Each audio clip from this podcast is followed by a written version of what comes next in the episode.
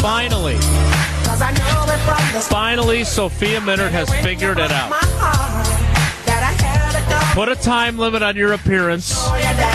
Say you've got something else to do, even if you don't. And then we'll try to get you out on time, but I can't make any guarantees. Joining us now from the Milwaukee Brewers at Bally Sports, Wisconsin is our friend Sophia Minnaert. Sophia, good morning. How are you? Good morning, guys. How's it going? Good. What? What? You got something important going on? Um, I'm at a hair appointment, actually. Really? What is? How long does a hair this, appointment might, this might be a first in, in uh, Wilde and Tausch history. Yeah. How long does a like a standard hair appointment for Sophia Minnaert go? Um, oh, you're going to judge me. Um, it's normally about like two to two and a half hours, depending on what needs to be done. Okay. And when you're doing that now, is there still the magazines, or do you just use your phone? Do you chat? Give us like a layout of how this two and a half hours is going to be spent. Um, well, I've, I've known my stylist a long time. She's a good friend of mine, um, and actually my whole family. So um, we we talk a lot. I get some work done. She's she's used to me, you know, having to work during these appointments. She's used to what the baseball schedule looks like. So um, this is this is kind of standard standard operating procedure for us. So does she? Does she ever say, Sophia, it's time to mix it up? Do you go in there with a game plan? Is it always the same? Because I, I mix and match. I, I, I Jason will drive four hours to go get a haircut. Obviously, this relationship is important. If she says, Sophia, it's time to get do something crazy, are you jumping on board with that, or how does that process go? No, no, she knows me well enough. I, I don't do crazy. Um, you know, we always kind of joke about that, about like what what would happen if you showed up to work, you know, with like blue streaks or you know just something Yeah. crazy. But she Yeah. she knows to she knows how to stick to the program, and um, she does tell me right, like when we need to cut it or make some changes, or if I'm too blonde, or you know, Okay. she she gives she gives honest feedback. All right. Okay. How long would the Brewers' winning streak have to be for you to say you would get blue streaks in your hair? Oh. Oh wow. I don't know if I could commit to anything permanent like that. I think we'd have to be talking like, you know, World Series trophy for me to even oh. consider it. Would you oh. consider saying right now, if the Brewers win the World Championship, you'd shave your head? I would not do that. You would not. Okay. I would not. no. Always got to push it. No, why not? I, I would I would love to see them win as much as anybody, but I will not shave my head. That seems reasonable. All right, but blue I, I can find other ways to celebrate that accomplishment. Yes. Blue streaks are still on the table if they win the World Series, though. Okay, fair.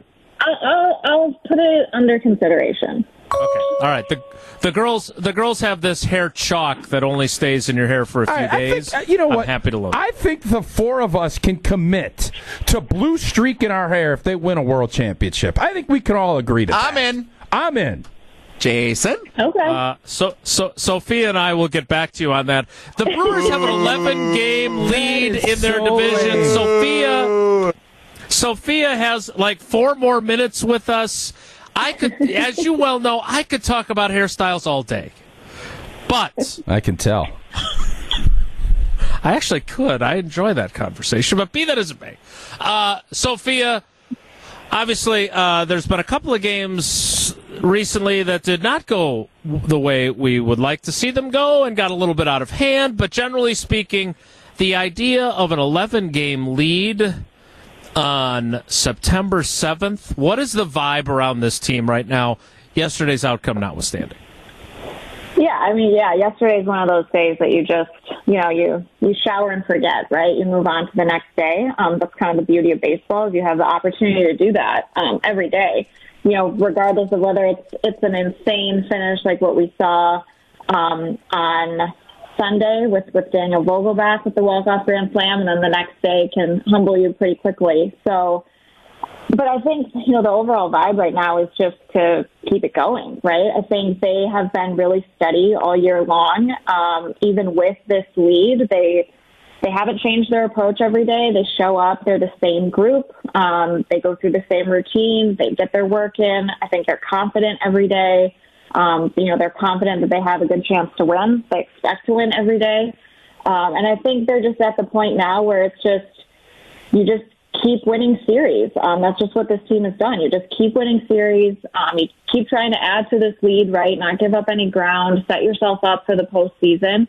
And I think you know it is getting to that point. I think tonight is officially game 140.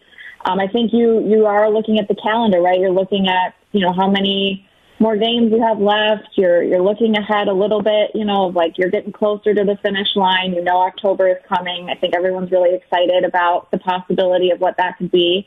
Um, but I think it's they've just been really steady, um, and and the approach really hasn't changed day to day. Sophia, you I think you posted on Twitter as the best win of the season. I was not watching the game. Social media kind of kicked it, and all of a sudden I turned the game on Sunday. I don't know if it was four thirty, whatever time it was. Can mm-hmm. you take us there when that happened? Because you had you felt all of the feels that happened in that dugout. Can you take us inside when Vogelbach hit that bomb? Yeah, it was it was unbelievable, honestly, and and you know, leading up to it, it really it wasn't a great game, to be honest. You know, like Corbin Burnes, he he got off to such a great start, and then he really had a battle um, to get through five innings, and then. You know, the bullpen, um, a, a couple guys came out of the bullpen and, and they were kind of like just long, grinded out, like tough at bats, um, long innings. You know, it just, it was one of those kind of classic Brewers Cardinals games. And, you know, you're, you're, you're then the eighth inning, they're up against Giovanni Gallegos. They load the bases. You bring Christian Yelich off the bench. You think like this is your best shot. And, and Christian hit an absolute bullet. It was like 105 off the bat that Paul Goldschmidt was just perfectly placed, um, you know, along the line, jumped up, made the catch for the final out. And you think like, man, that's, that's the best shot you're going to have, right? Like bases loaded, Christian up. He hits a, a, just a missile um, and it, it's it goes for nothing, you know, as as we've seen happen sometimes. Um, so you think, you know, like that's your best shot, and then, you know, the ninth inning rally, it's it's the bottom of the order. It's you know Jackie Bradley Jr. You know led it off with a double. That was a big spot for him. Luke Maile was catching. Um, he was in that ninth spot. He drives in Jackie Bradley Jr. Great at bat, a single. Um, you know, and then I get that gets to the top of the order. Jace Peterson puts together a great at bat, seven pitches, a double. You know, and then you, you then it starts to become real, right? Then it's like, okay, we've already got one run in. Um, you're starting to get kind of more traffic on the bases. You could tell that Gallegos was tiring. And then Eduardo Escobar drew a walk to, to load the bases. And you think, okay, like they've somehow, right? Like they've they've got another shot, and and because of the pressure that they had put on Gallegos in the previous inning to load the bases, um, you could tell he was out of gas, and so Mike Shildt had no other option but to go to Alex Reyes um, to bring him in, and and Vogie was the last guy off the bench. Um, you know, he was he was kind of the last shot there, and man, it was just just to know the the player and the person and the teammate that Vogie is. Um, for him to deliver in that spot, just how the season has gone for him. Of how much time he missed with the hamstring injury. They go out, they acquire Rowdy Tellez. Now Rowdy's become, you know, an everyday productive player. And so for for Vogie to come back and, and deliver that moment and then the celebration that you saw after, it was just it was really special. You know, it was one of those things that you like. You this was a different kind of win. It was a different moment. It was a different celebration. Um, you saw, I think, with their celebration, how much they care about Vogie, right, and and how excited everybody was um, for him in that moment. It was just, it was one of those like really cool, special days that you know is is pretty rare. And you avoided again the Gatorade bath, but it was weird. They dumped gum on him. Was that gum that stuck to his shirt and?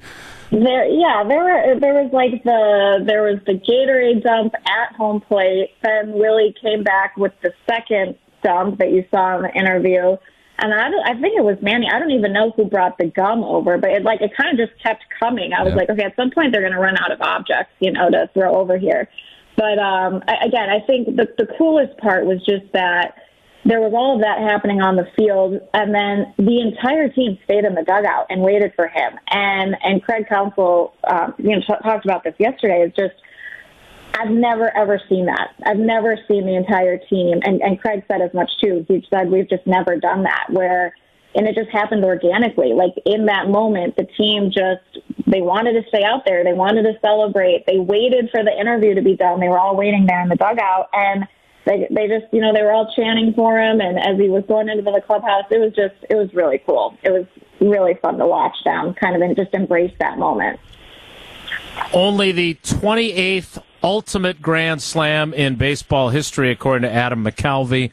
Only the eighth walk-off grand slam for the Brewers, and only the second walk-off grand slam that occurred when they were trailing. Cecil Cooper had one when they were down six to four, but he was representing the mm-hmm. winning run, and they win it on that grand slam. Sophia, we don't want you to be late for your hair appointment. I would ask you this.